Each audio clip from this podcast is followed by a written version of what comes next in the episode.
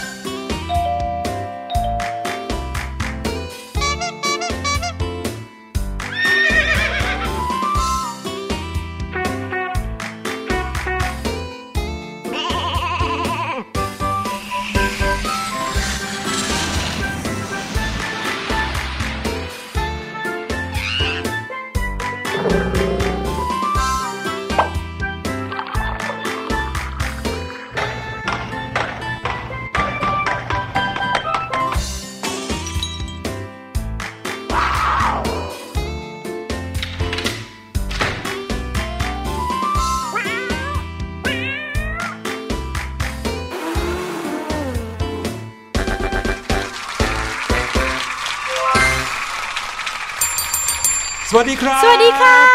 สวัสดีทุกๆคนเลยนะครับ เย่เย่เย่ต้อนรับเข้าสู่รายการค่ะ วันนี้พี่แนนแล้วก็พี่หลุยมาพร้อมกันรอทักทายน้องๆแล้ว ใช่แล้วเสียงเริงร่าอย่างนี้ทุกวันเลยนะครับ เรามีตอนใหม่กันทุกวันจันทร์ถึงวันศุกร์นะครับ ใช่แล้วค่ะแล้วก็จะออกอากาศก็จะประมาณ 16นาฬิกาถึง 17นาฬิกาใช่แล้วทุกวันจันทร์ถึงศุกร์ทางเว็บไซต์ thaipbspodcast.com นะครับค่ะ หลังจากนั้นเนี่ยก็จะสามารถฟังย้อนหลังได้ด้วย ใช่แล้ว สามารถฟังได้ไม่ว่าจะเป็นวันไหนเวลาไหนอยู่ประเทศไหนโอ้โหแต่ประเทศไหนเลยเหรอ ส่วนใหญ่แล้วตอนนี้ก็คงจะอยู่กันแต่ในไทยอย่างเดียวเนาะยังไม่น่าจะได้ไปไหนเนาะก็สามารถฟังกันได้ทุกวันทุกเวลาที่คิดถึงกันเลยค่ะนะครับเดี๋ยวนี้มีเทคโนโลยีมากมายอืมที่ทำให้เราเนี่ยเจอกันง่ายขึ้น ใช่ใช่บางแค่วันมีเนี่อิยนเทอร์เน็ตเนาะถูกต้องครับทำอะไรก็ได้เข้าถึงอะไรก็ง่ายไปหมดเลยอะ ใช่แล้วเหมือนอย่างที่พี่หลุยส์กำลังจะบอกว่า บางวันไม่ได้ออกจากบ้านเลยค่ะแต่ว่าได้ของกินเพียบเลย โอ้โห พี่หลุยอย่าพูดอย่างนั้นเลยค่ะ เพราะเราใช้แอปพลิเคชันไงใช่สั่งสินค้า Delivery ใช่ไหมหรือบางทีโทรศัพท์มือถือเราเนี่ยทำอะไรได้มากกว่าการฟังรายการวิทยุนะจริงหรืว่าสั่งค่ะ Delivery พี่หลุยเนี่ยเคยเห็นกล้องวงจรปิดครับค่ะในบ้านแห่งหนึ่งเนี่ยเขาก็อาจจะมีกล้องวงจรปิดสักประมาณ 4 ตัวอืม5ตัว 8 ตัวอะไรอย่างเงี้ยอืมแล้วสามารถสั่งการผ่านโทรศัพท์มือถือได้โอ้โหเราใช่ส่องใช่เข้าไปใช่ดูแล้วแถแถมยังแพนกล้องวงจรปิดไปซ้ายไปขวาได้ด้วย จริงเทคโนโลยีสมัยเนี้ยมันค่อนข้างจะล้ำหน้าก้าวไกลมากๆนะคะใช่แล้วก็ครับเข้ามาเป็นในแอปพลิเคชันในโทรศัพท์อีก เราจะทำอะไรแบบสั่งการอืมพี่แนนก็มีเหมือนกันกล้องวงจรปิดที่พี่หลุยบอกครับก็คือสามารถพูดแบบเปิดสปีกเกอร์พูดกับคนที่อยู่ตรงนู้นได้ด้วยนะ เดี๋ยวนะ เปิดสปีกเกอร์พูดกับคนที่อยู่ตรงนู้นหมายถึงอะไรครับ ก็คือเราเนี่ยดู ภาพจากกล้องวงจรปิดในโทรศัพท์ใช่ไหมคะครับแล้วกล้องวงจรปิดสมมุติว่าอยู่กับอาม่าพี่แนนที่บ้าน อืม พี่แนนก็กดสปีกเกอร์ฮัลโหลอาม่าได้ยินไหม อืม แต่ว่าเขาไม่สามารถอ่าตอบเราได้ ใช่ค่ะ แต่ว่าเราได้ยินเสียงนะ อ๋อเราได้ก็ยินคืเสียงว่าด้วยเขามีลำโพงติดอยู่ที่กล้องวงจรปิด ใช่อยู่ด้วยแล้ว มีกล้องไม้ด้วยเออลำโพงก็จะแบบเหมือนกับแสดงออกมาว่า ใช่ค่ะ พูดว่าอะไร แต่มีใช่ไหแค่เราที่แบบว่ากดที่จะพูดไปได้ โอ้โห ล้ำจริง ๆ เลย ดีไหมโทรศัพท์มือถือบางเครื่องนะครับ ยังสามารถใช้แอปพลิเคชันในเครื่องโทรศัพท์เนี่ย สั่งการอืมให้ไฟของบ้านปิดเปิดได้ด้วย โอ้โห จริงค่ะ สั่งการให้เครื่องซักผ้าทำงานได้ด้วย เหมือนเป็นรีโมทเลยไหมพี่หลุย ประมาณนั้นเออพี่หลุยจำได้นะครับ สมัยที่มีสมาร์ททีวีใหม่ๆอะที่เป็นทีวีติดผนังนะแล้วก็จอแบนๆเลยเนี่ยอ่านะครับก็จะฮือฮามากกับการที่เราเนี่ยสามารถใช้โทรศัพท์มือถือของเรา สั่งการทีวีได้เหมือนรีโมทเลย จริงค่ะโอ้โหแต่เดี๋ยวนี้นะโอ้โหทำไปยิ่งกว่านั้นอีกนะครับ พี่หลุยจำได้เลยว่าเพิ่งจะมีเครื่องปรับอากาศยี่ห้อหนึ่งค่ะหรือว่าเป็นเครื่องฟอกอากาศอย่างเงี้ยอืมสามารถสั่งให้เขาเปิดปิดได้นะ ทางโทรศัพท์มือถือ ใช่ค่ะ ขนาดว่ายังไม่เข้าไปถึงบ้านเลยนะ เราแค่ส่งสัญญาณไปว่าติ๊ดเราจะให้เขาเนี่ยเปิด รอเรา เมื่อไปถึงบ้านปุ๊บเย็นปั๊บโอ้โหโอ้โหก็ทำได้ สุดยอดเลยค่ะ จริง ๆ เรื่องของแอปพลิเคชันในโทรศัพท์เนี่ย มันมีมากมายนะอืมนอกจากที่พี่หลุยบอกว่า สั่งการนู่นใช้นี่แทนรีโมทอะ ก็จะมีพวกแอปช้อปปิ้ง อ่าครับเดลิเวอรี่อาหารใช่ไหมคะครับแล้วก็ยังเป็นพวกแอปการเรียนรู้อืมใช่ไหม มีทั้งแอปภาษาอังกฤษ ภาษาจีน ภาษาเกาหลี อันเนี้ยพี่แนนเคยโหลดมาใช้แล้วนะ ใช่ใช่ อันนี้เนี่ยบอกน้องๆเอาไว้เลยค่ะเพราะว่าส่วนใหญ่แล้วเท่าที่พี่หลุยสังเกตหลานๆพี่หลุยที่บ้านนะอืมถ้าไม่ใช่ YouTube ที่เข้าบ่อยอืมๆเดี๋ยวนี้เขาก็จะโหลดแอป TikTok อ่าใช่อ่าใช่นะครับค่ะแล้วก็โหลดแอปอ่า ROV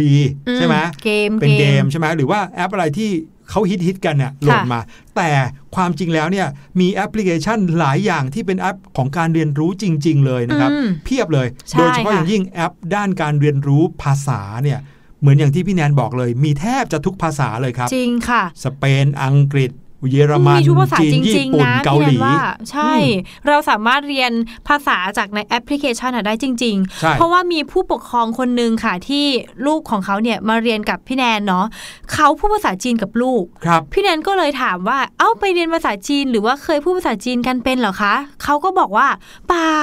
เขาเนี่ยเรียนจากแอปพลิเคชันในโทรศัพท์อื้อหือก็คือเขาเนี่ยเรียนไปพร้อมกับลูกของเขา ลูกครับของเขาประมาณสี่ขวบเองด้วยอืมก็คือมันสามารถใช้ได้จริง ๆ ค่ะพี่หลุย เห็นไหมล่ะอืมพี่แนนก็เลยอาลองโหลดมาเลย ใช่ป่ะแล้วพอโหลดมาแล้วเป็นไงบ้างครับ ก็ได้ใช้อยู่ประมาณ 3-4 วันค่ะต้องโหลดมาแล้วใช้ต่อเนื่องด้วยใช่เหมือนกับที่เราเล่น Tik t o อกหรือว่าเหมือนอย่างที่เราดู YouTube เนี่ยต้องใช้ค่ะต่อเนื่องนะครับ ใช่พี่หลุยเดี๋ยวเอาไว้สักวันหนึ่งนะครับ เราจะเอาแอปพลิเคชัน ที่เอาไว้ใช้ในการฝึกภาษา หรือการเรียนรู้ต่างๆ มาแบ่งให้น้องๆ ได้รู้กันบ้างดีกว่าดีเลยว่ามีค่ะแอปอะไรกันบ้างจะได้ไปดาวน์โหลดกันมาเนาะแล้วเอามาฝึกมาใช้ พี่หลุยเนี่ยเคยดาวน์โหลดมาอยู่แอปหนึ่งเป็นแอปที่เกี่ยวกับการฝึกออกเสียงภาษาอังกฤษอืมเขาออกเสียงมาเราออกเสียงตาม ถ้าก๊อปปี้เหมือนเป๊ะนะ เราก็จะได้คะแนนแล้วก็ผ่านด่านอุ้ยถ้าเกิดว่าพูดแล้วไม่เหมือนก็จะยังไม่ผ่านด่านพูดซ้ำอยู่อย่างนั้นแหละอุ้ยดูน่าสนุกไปอีกสนุนะกคะเนี่ยสนุกแล้วก็มีตั้งหลายร้อยประโยคทำให้เราเนี่ยพูดภาษาอังกฤษได้ชัดขึ้นว้าวเพราะมันจะเคยชินนะครับกับการดีเลยออกเสียงค่ะได้อย่างถูกต้องอืมบางแอปพลิเคชันเป็นแอปพลิเคชันเกี่ยวกับการปักหมุดการเดินทาง อ๋ออย่างใช้บ่อย ๆ เลยค่ะโอ้โหพี่อย่างหลุย Google อย่างเงี้ยนะครับ Google Map อะใช่ เมื่อก่อนนี้เดินทางกันยังไงจำไม่ได้แล้ว ต้องดูป้ายใช่ไหมใช่คะป้ายบอกให้ตรงไป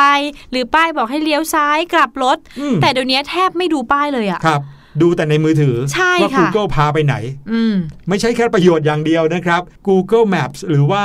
แอปพลิเคชันที่ช่วยเรื่องของแผนที่ต่างๆ เนี่ยค่ะยังสามารถที่จะสร้างความทุกข์ให้กับคนได้ด้วยอื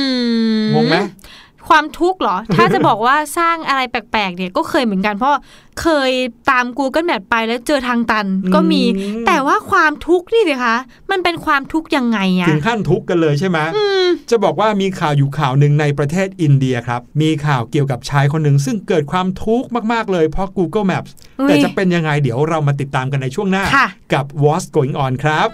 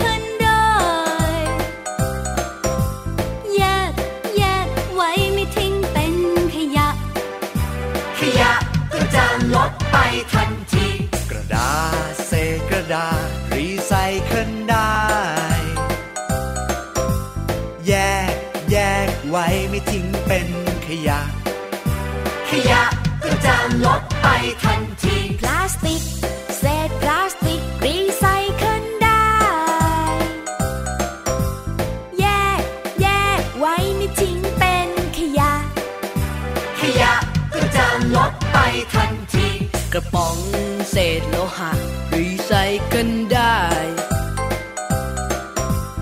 แยกแยกไว้ไม่ทิ้งเป็นขยะ ขยะก็จะลดไปทันที แก้วนี่แยกแก้ว กระดาษนะแยกกระดาษ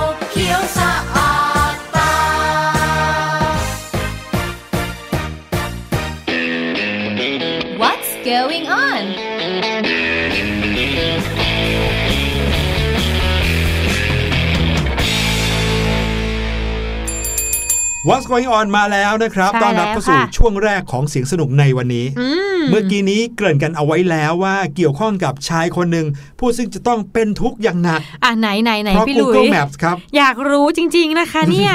จะบอกว่าเรื่องราวของแอปพลิเคชันที่คอยบอกสถานที่อืมอย่าง Google Maps เนี่ยไม่ได้มีประโยชน์แค่ สามารถบอกว่าเราควรจะเดินทางไปทางไหนเมื่อเราสมมุติว่าเราอยากไปโรงเรียนอืมเราก็ปักหมุดที่โรงเรียนแล้วเดี๋ยว Google Maps ก็จะพาไปบนถนนใช่ไหมใช่ค่ะ แต่ว่านอกจากนั้นแล้ว Google Maps ยังสามารถบอกได้ด้วยว่าไอ้เจ้าโทรศัพท์เครื่องเนี้ย ซึ่งอืมติดตัวเราอยู่เนี่ย มันไปไหนมาบ้าง อ๋อ เออ นั่นทำให้มีชายคนหนึ่งนะครับ จะต้องเผชิญกับความปวดหัว เพราะว่าเจ้า Google Maps ในเครื่องโทรศัพท์มือถือของเขาเนี่ยแหละครับ เมื่อสัปดาห์ที่ผ่านมานี่เอง สื่อในอินเดียเขาก็ได้นำเสนอแล้วก็รายงานข่าวเกี่ยวกับชายคนหนึ่งที่มีความพยายาม ในการที่จะฟ้องร้องต่อบริษัท Google ครับถึงน้องๆขั้นฟ้องร้องกันเลย ใช่ เพราะว่า ฟังก์ชันในแอป Google Map ของเขาเนี่ย ก่อให้เกิดความร้าวฉานในครอบครัวครับทำให้เขาเนี่ยต้องทะเลาะกับภรรยาของเขาอย่างหนักเลย แย่งกันใช้เหรอคะทะเลาะกัน แย่งกันใจหรือเปล่าไม่ใช่ครับ เป็นเรื่องราวของการจับผิดกันครับอืมผู้ชายคนนี้มีชื่อว่านายอาจันทราสิกขาวัย 49 ปี จากรัฐทมินนาตูครับค่ะเขาบอกว่าเขาจะไม่ยอมให้บริษัทเทคโนโลยียักษ์ใหญ่อย่าง Google Maps เนี่ยมาทำลายความสัมพันธ์ของเขากับภรรยาโดยเด็ดขาดอุ้ยถามว่าทำไมนั่นน่ะสิ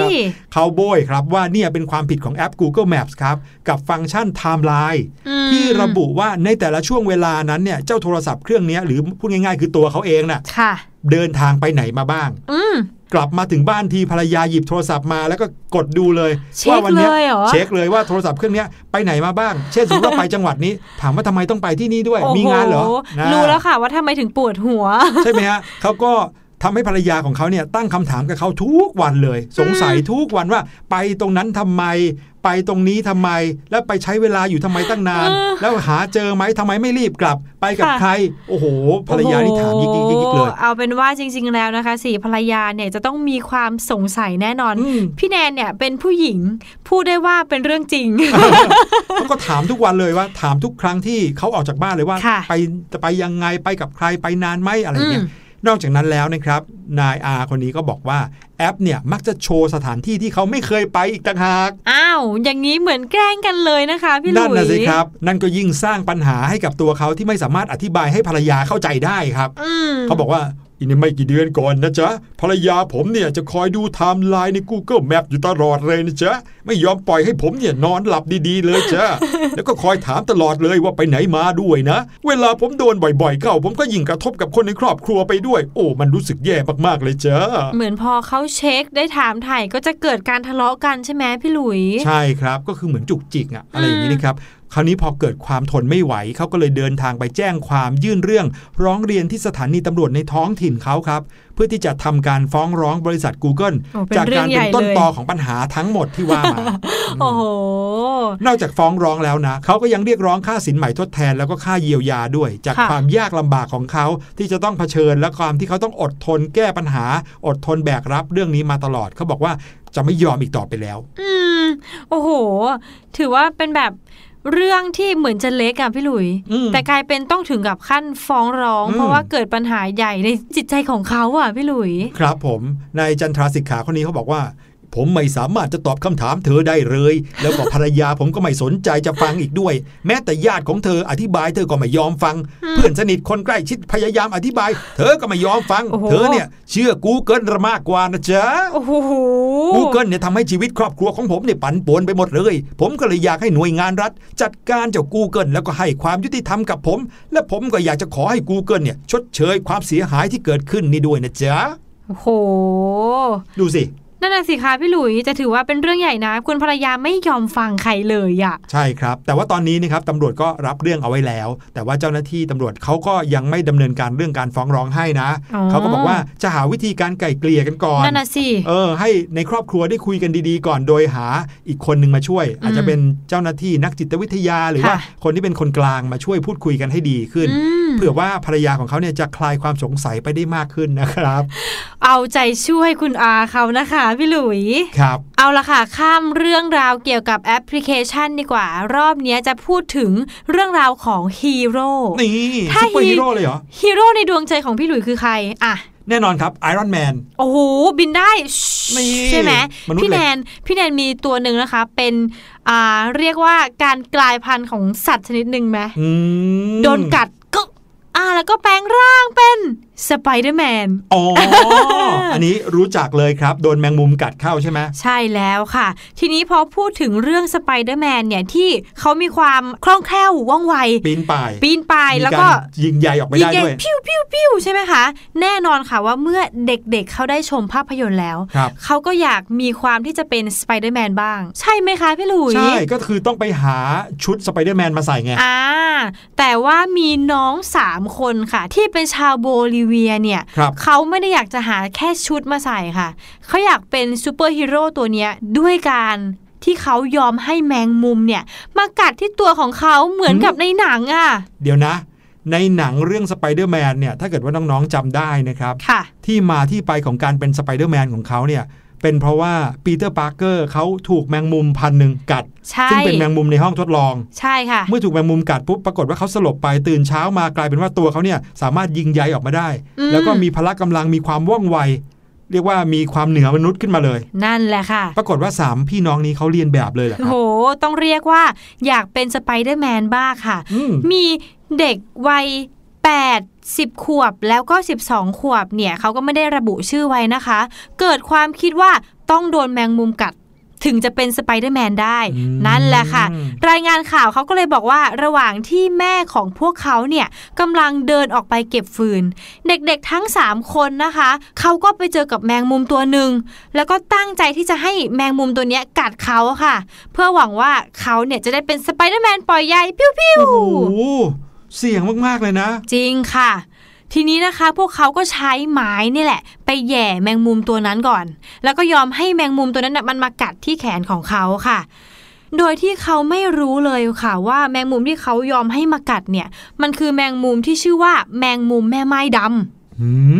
ถ้าน้องๆนะคะ เคยได้ยินมาบ้าง หรืออาจจะเป็นคุณพ่อคุณแม่ เคยได้ยินมาว่า แมงมุมแม่ไม้ดำเนี่ยเป็นแมงมุมชนิดหนึ่งที่มีพิษเนี่ยร้ายแรงมากๆเลยค่ะ พิษของมันเนี่ยรุนแรงกว่าพิษของงูหางกระดิ่งเนี่ยถึง 15 เท่าเลยค่ะโอ้โหน้องๆพิษรุนแรงขนาดนั้นเลยเหรอครับใช่เลยค่ะ ถึงแม้ว่าคนที่โดนกัดส่วนใหญ่นะคะ อาจจะไม่ได้รับอันตรายร้ายแรงมาก เพราะว่าปัจจุบันเนี่ยมันมีเซรุ่มในการรักษานะ แต่ว่า พิษของมันเนี่ยจริง ๆ แล้วสามารถทำให้เด็กคนชราหรือว่าคนที่มีร่างกายอ่อนแอเนี่ยเสียชีวิตลงได้เลยอื้อหืออืมเท่านั้นแหละค่ะหลังจากเด็กทั้ง 3 คนเนี่ยโดนแมงมุมแม่ไม้ดำตัวเนี้ยกัดเข้าไป เขาก็เริ่มเกิดอาการเจ็บที่กล้ามเนื้อ ปวดเกรงไปทั้งตัวเลย แล้วก็มีอาการปวดท้อง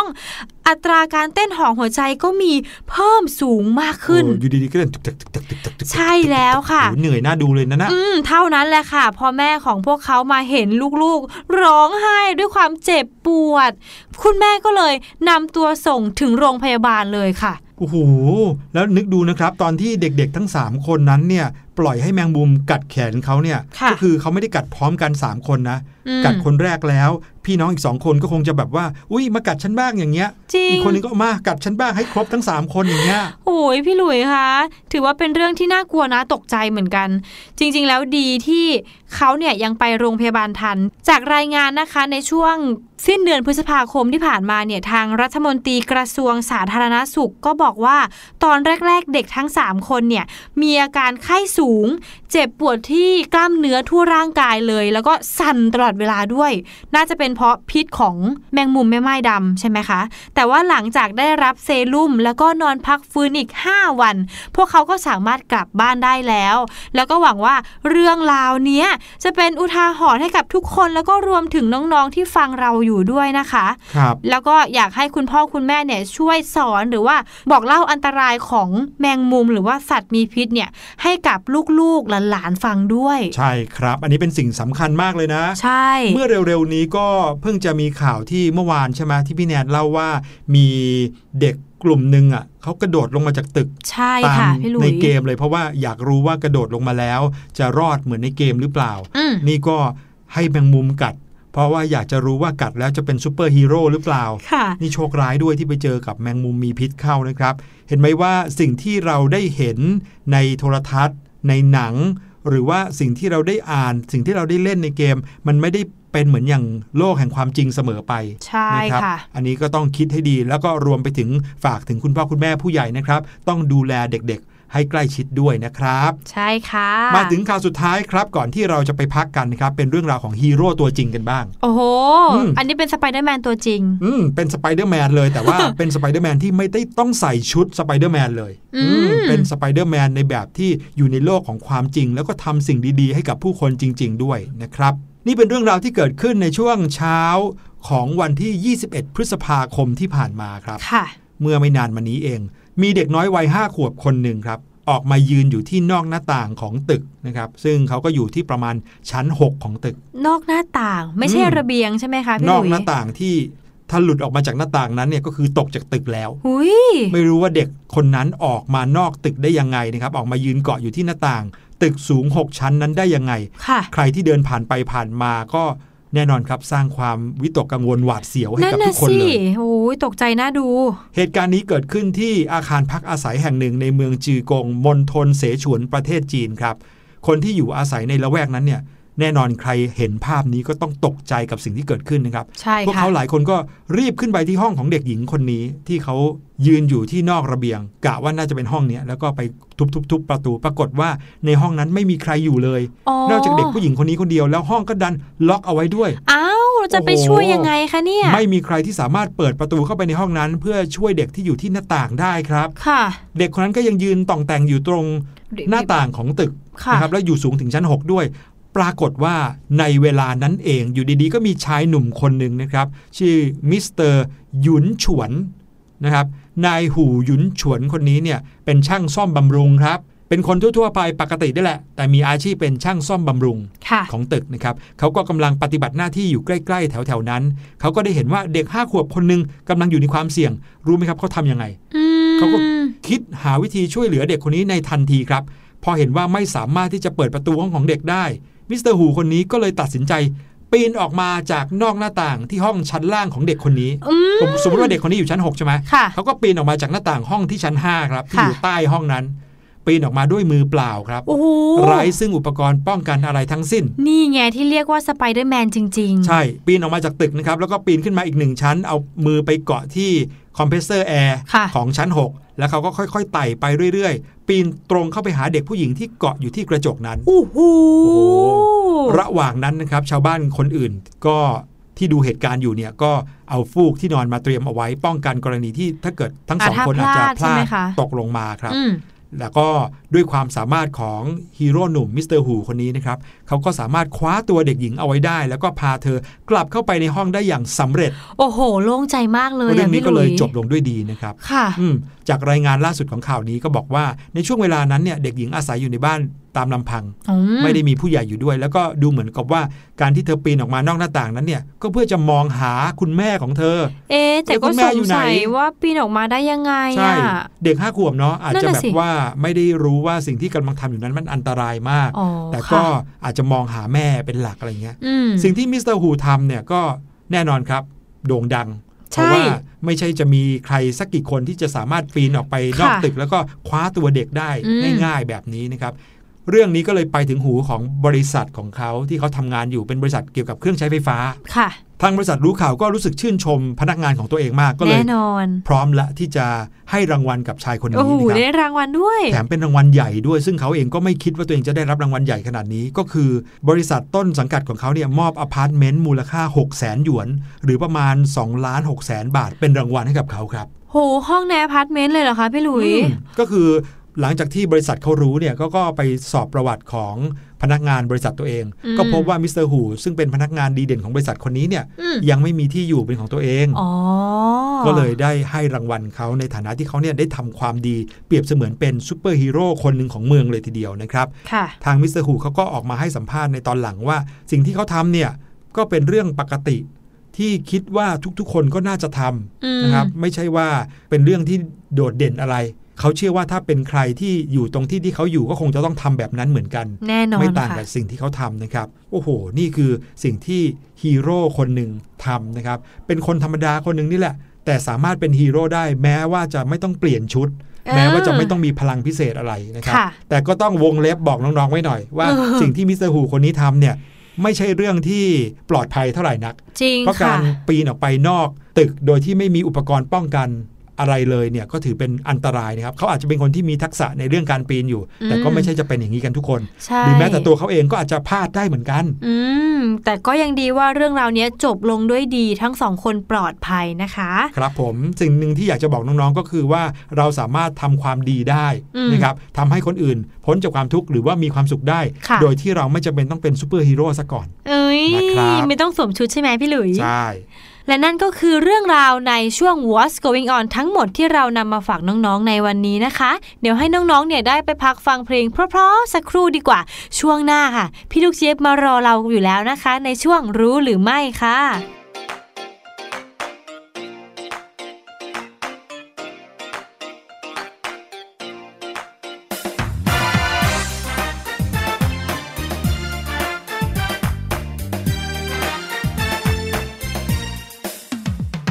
ต้นไม้เป็นป่า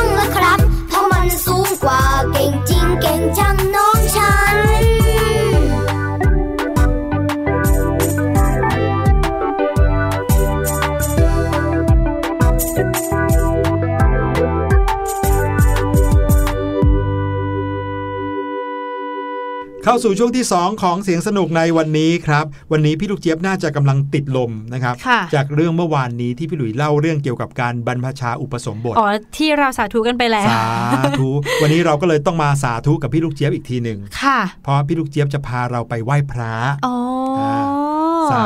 สาธุค่ะนะครับการไหว้พระเนี่ยส่วนใหญ่แล้วเรามักจะเห็นว่าเวลาที่คนเราไปไหว้พระที่โต๊ะหมู่บูชาเนาะค่ะจะต้องมีการจุดธูปจุดเทียน ใช่อ่ามีการจุดธูปกี่ดอกครับ สามดอกค่ะสามดอกใช่ไหมแล้วก็จุดเทียน เทียนคู่หนึ่งสองเล่ม ซ้ายขวาใช่ไหมใช่ แล้วเคยสงสัยไหมครับว่าทำไมต้องจุดธูปสามดอกทำไมต้องจุดเทียนสองเล่มด้วย เออ นั่นน่ะสิค่ะนั่นน่ะสิอืมพี่หลุยส์ก็เคยทำตามกันมา แต่ไม่เคยรู้มาก่อนเลยเออก็จริงอะวันนี้เอาแหละพี่ลูกเจี๊ยบเอาเรื่องราว นี้มาไขข้อสงสัยให้เราแล้วครับ เย่ดีมากเลยค่ะงั้นเราไปฟังพี่ลูกเจี๊ยบดีกว่านะคะ ในช่วงรู้หรือไม่ค่ะ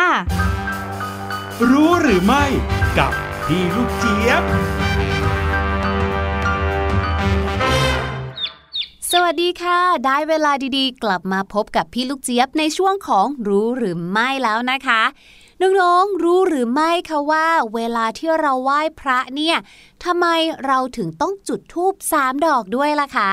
คำตอบแรกที่หลายๆ คนนึกถึงเนี่ยต้องเหมือนพี่ลูกเจี๊ยบแน่ๆเลย นั่นก็คือเพื่อที่จะบูชาพระพุทธพระธรรมแล้วก็พระสงฆ์ใช่ไหมล่ะคะ แต่ว่าไม่ใช่เลยค่ะ ความจริงแล้วทูบทั้ง3ดอกนะคะ จุดเพื่อบูชาพระพุทธเจ้า หรือพระพุทธเพียงอย่างเดียวค่ะ เพียงแต่3ดอกที่จุดขึ้นเนี่ยนะคะ ก็เพื่อที่จะบูชา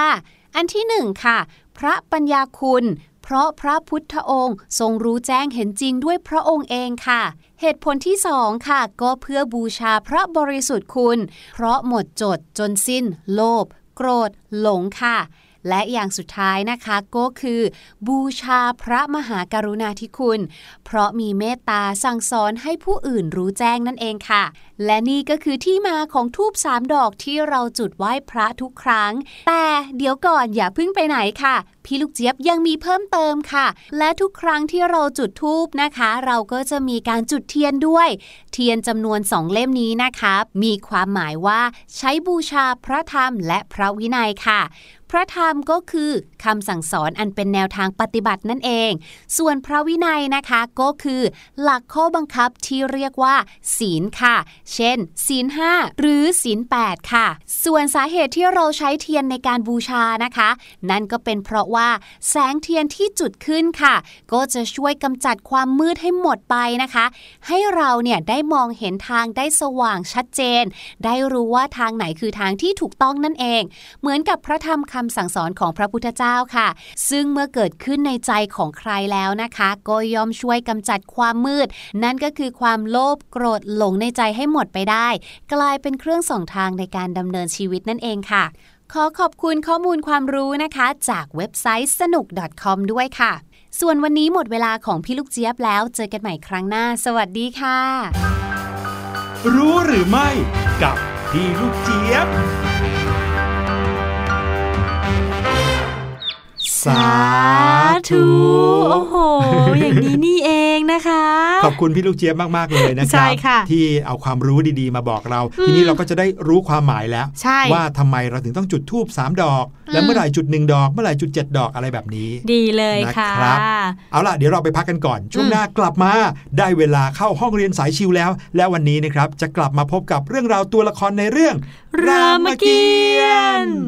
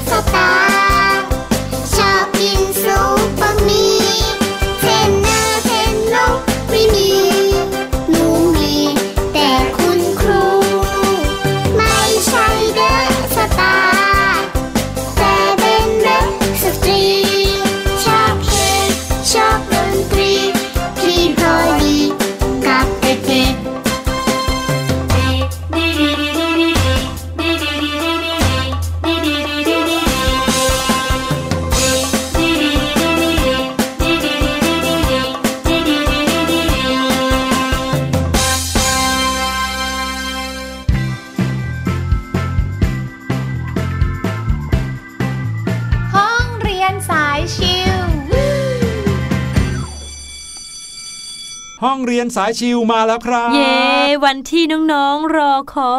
ย จริงๆแล้วก็เป็นช่วงเวลาที่น้องๆ จะได้มาทบทวนเรื่องราวที่เราจะเอาไปใช้ในห้องเรียนกัน ก่อนที่เราจะเปิดเทอมกันเนาะแต่ว่าเรื่องของรามเกียรติ์เนี่ยเป็นเรื่องที่พูดมาทุกสัปดาห์เลย แล้วหลายๆ คนก็เริ่มที่จะติดตามกัน โอ้โห พี่แนนเองนี่แหละติดตามสุดๆเลยพี่หลุยจะได้รู้ว่าในเรื่องรามเกียรติ์มีตัวละครอะไรกันบ้าง ใช่ค่ะ มียักษ์ มีลิงใช่ไหมมีเป็นพระ อ่า เป็นฝั่งเทวดาก็มี เป็นสัตว์ ปลาสัตว์หินมะพานก็มีนะครับมีตัวละครเยอะแยะจริงๆนะครับและวันนี้ก็เป็นตัวละครอีกหนึ่งตัวละครที่มีบทบาทสำคัญเหมือนกัน ถึงแม้จะมาแค่นิดเดียวแป๊บเดียว แต่มีบทบาทสำคัญเหลือเกิน เอาอีกแล้วนะเออทำให้เรื่องราวของรามเกียรติ์ต้องเป็นไปอย่างที่เรารู้เลยแหละมไม่ได้มาแค่เป็นตัวประกอบแป๊บๆนะมาแล้วเป็นต้นเหตุของเรื่องบางเรื่องต้นเหตุอีกแล้วนะคะครับผมพี่หลุยส์กำลังจะพาน้องๆไปรู้จักกับพระนางไกยเกษีครับอ้าวงงงง พี่แนนกำลังนึกอยู่ว่า เอ๊ะใครคือพระนางกายเกษีชื่อฟังไม่คุ้นเลยเนาะนั่นดูน่ะเหมือนสิคะไม่น่าจะเป็นชื่อของตัวละครในรามเกียรติ์ด้วยซ้ำไป ใช่ อืมพระนางกายเกษีนั้นเป็นธิดาของเท้าวกายเกตครับ ถามว่าเธอเป็นใคร ค่ะ เธอเป็นพระมหาอัครมเหสีพระองค์หนึ่งของเท้าวทศรถนะอืมท้าวทศรถก็คือพ่อของพระราม ใช่ครับ เท้าวทศรถก็คือพ่อของพระราม แต่ว่า พระนางกายเกษีเป็นมเหสีหรือว่าเป็นภรรยาของเท้าวทศรถเนี่ยไม่ได้แปลว่าเขาเป็นแม่ของพระรามนะอ๋อเป็นพระมเหสีอีกพระองค์หนึ่งค่ะนะครับ ซึ่งพระนางกายเกษีเมื่อคู่กับท้าวทศรถแล้วก็มีพระโอรสชื่อว่าพระพรตค่ะจำได้ไหมเราเคยเออพูดถึงเออพระพรตกันขึ้นมาพระพรตว่า พระรามมีพระอนุชาหรือว่าน้องเนี่ยถึง3พระองค์ค่ะก็คือพระลักษณ์พระพรตแล้วก็พระสัตตรุตใช่ค่ะนะครับ ซึ่งพระพรตเนี่ย พูดง่ายๆ ก็เป็นเหมือนน้องคนละแม่อืมกับพระรามนะครับ ทีนี้เรื่องราวที่เกี่ยวกับพระนางกายเกษีเป็นอย่างนี้ครับ มีอยู่ครั้งหนึ่งที่พระอินทร์เชิญเท้าทศรถขึ้นไปปราบอสูรปทูตทันที่ขึ้นไปรุกรานบนสวรรค์อืมนี่ท้าวทศรถเนี่ยเป็นบุคคลธรรมดาเนี่ยแหละนะค่ะเป็นคนเนี่ยแต่สามารถขึ้นไปบนสวรรค์เพื่อไปช่วยเทวดารบได้ด้วยโอ้โหไม่ธรรมดาอ่านะครับ ยักษ์ที่ชื่อประทูตทันเนี่ยก็แผลงสอนลงมา ก็คือยิงธนูนั่นเอง ถูกเพลาของรถพระที่นั่งของท้าวทศรถเนี่ยหักค่ะแน่นอนครับรถพระที่นั่งที่กำลังวิ่งอยู่เนี่ย เมื่อมีลูกศรมาทำให้เพลาของรถหัก รถก็เกือบจะคว่ำเลยอืมแต่ปรากฏว่าตอนนั้นครับ พระนางกายเกษี พระชายาซึ่งไปด้วยกันนะครับ ได้เสียสละด้วยการเอาแขนของพระองค์เองเนี่ย แขนของพระนางกายเกษีเองเนี่ยนะครับ เข้าไปสอดแทนเพลาที่หักในรถนั้น โอ้โหโอ้โหแขนอะไรแข็งจะแรเสียงสละมาปานกนั้น แล้วแขนก็แข็งแรงมากด้วยนั่นนะครับน่ะสิเมื่อพระนางกายเกษีเอาแขนสอดแทนเพลาที่หักนะครับ ก็เลยทำให้รถพระที่นั่งนั้น ไม่เสียหลักล้มลงค่ะท้าวทศรถก็ยังคงสามารถรบต่อไปได้ แล้วก็สังหารอสูรที่ชื่อว่าปทูตทันได้สำเร็จครับอืมท้าวทศรถก็เลยพระราชทานพรให้กับนางกายเกษีว่า นางกายเกษีอยากได้อะไรก็จะขอมอบให้ ตอนนั้นนางกายเกษียังไม่เอาอะไร ก็บอกค่ะว่าเป็นเพราะว่าหม่อมฉันเนี่ยมีความรักในพระองค์อ่าก็หม่อมฉันก็คงจะไม่รับอะไรเป็นสิ่งตอบแทนหรอกเพคะค่ะแต่เรื่องราวอยู่ตรงนี้ครับ บังเอิญว่ามีอยู่ตอนหนึ่ง ซึ่งเท้าวทศรถเนี่ยกำลังจะมอบราชบัลลังก์ให้กับพระรามอืจำได้ไหมเพราะว่าพระามมก็พระรารคือเป็นพี่คนโต เป็นพระโอรสองค์โตนะครับ ก็เตรียมตัวที่จะสืบราชบัลลังก์แทนท้าวทศรถแล้วค่ะ ตอนนั้นแหละครับ พระนางกายเกษีก็เลยใช้โอกาสขอพรนั้นอืมจำได้ไหมเพคะที่พระองค์อันนี้คือพูดกับท้าวทศรถนะค่ะจำได้ไหมเพคะ ที่พระองค์บอกว่าจะให้พรกับหม่อมฉันหม่อมฉันก็จะขอพรเดี๋ยวนี้แหละ แบบขออะไรก็ได้อ่านะครับ พระนางกายเกษีก็เลยขอให้พระพจน์เนี่ยครองราชย์ก่อนพระรามเออก็คือน้องอะให้น้องขึ้นครองราชย์ก่อน ใช่ ซึ่งปกติแล้วเนี่ยพี่คนโตก็น่าจะได้ครองราชย์ก่อนใช่ไหมค่ะ แต่ว่าพระนางกายเกษีขอไว้เลย ก็คืออยากบว่ให้ลูกตัวเอง อยากให้ลูกตัวเองหรือพระพจน์เนี่ยได้ครองราชย์อืมและไม่แค่นั้นนะครับ ขอให้พระรามเนี่ยนะครับออกผนวดไปเป็นเวลา 14 ปี ก็คือว่าโอ้โหนอกจากพระพจน์เนี่ยจะได้ครองราชย์แล้วค่ะพระรามออกไปนอกเมืองเลย ให้อืมออกผนวดให้ออกไปเดินป่าไปเลย 14 ปี เพื่อจะได้ไม่ต้องมาขัดแย้งกันค่ะถือว่าแอบร้ายนิดๆนะนั่นน่ะสิอ่านะครับนั่นก็เลยเป็นสาเหตุครับ ให้พระรามต้องออกไปเดินป่า นั่นไงค่ะเห็นไหมโอ้โแล้วก็เกิดเรื่องราวต่างๆ ขึ้นมามากนี่ก็มายคืเลอยจุดเริ่มต้นที่สำคัญอีกแล้วอะก่อนที่นางสมณขาจะมาเจออีกใช่ใช่ไหมท้าวทศรถก็จำใจที่จะต้องให้ตามนั้นเพราะว่าได้ลั่นวาจาไว้แล้วค่ะนะครับ ตอนนั้นก็เลยทำให้พระรามจะต้องออกไปเดินป่า แล้วท้าวทศรถเนี่ยก็เกิดอาการเรียกว่าตรอมใจอืมเนื่องจากว่าเสียเสียพระไทยที่ไม่สามารถทำให้พระรามนั้นครองราชย์ได้ตามราชประเพณีนะครับค่ะสุดท้าย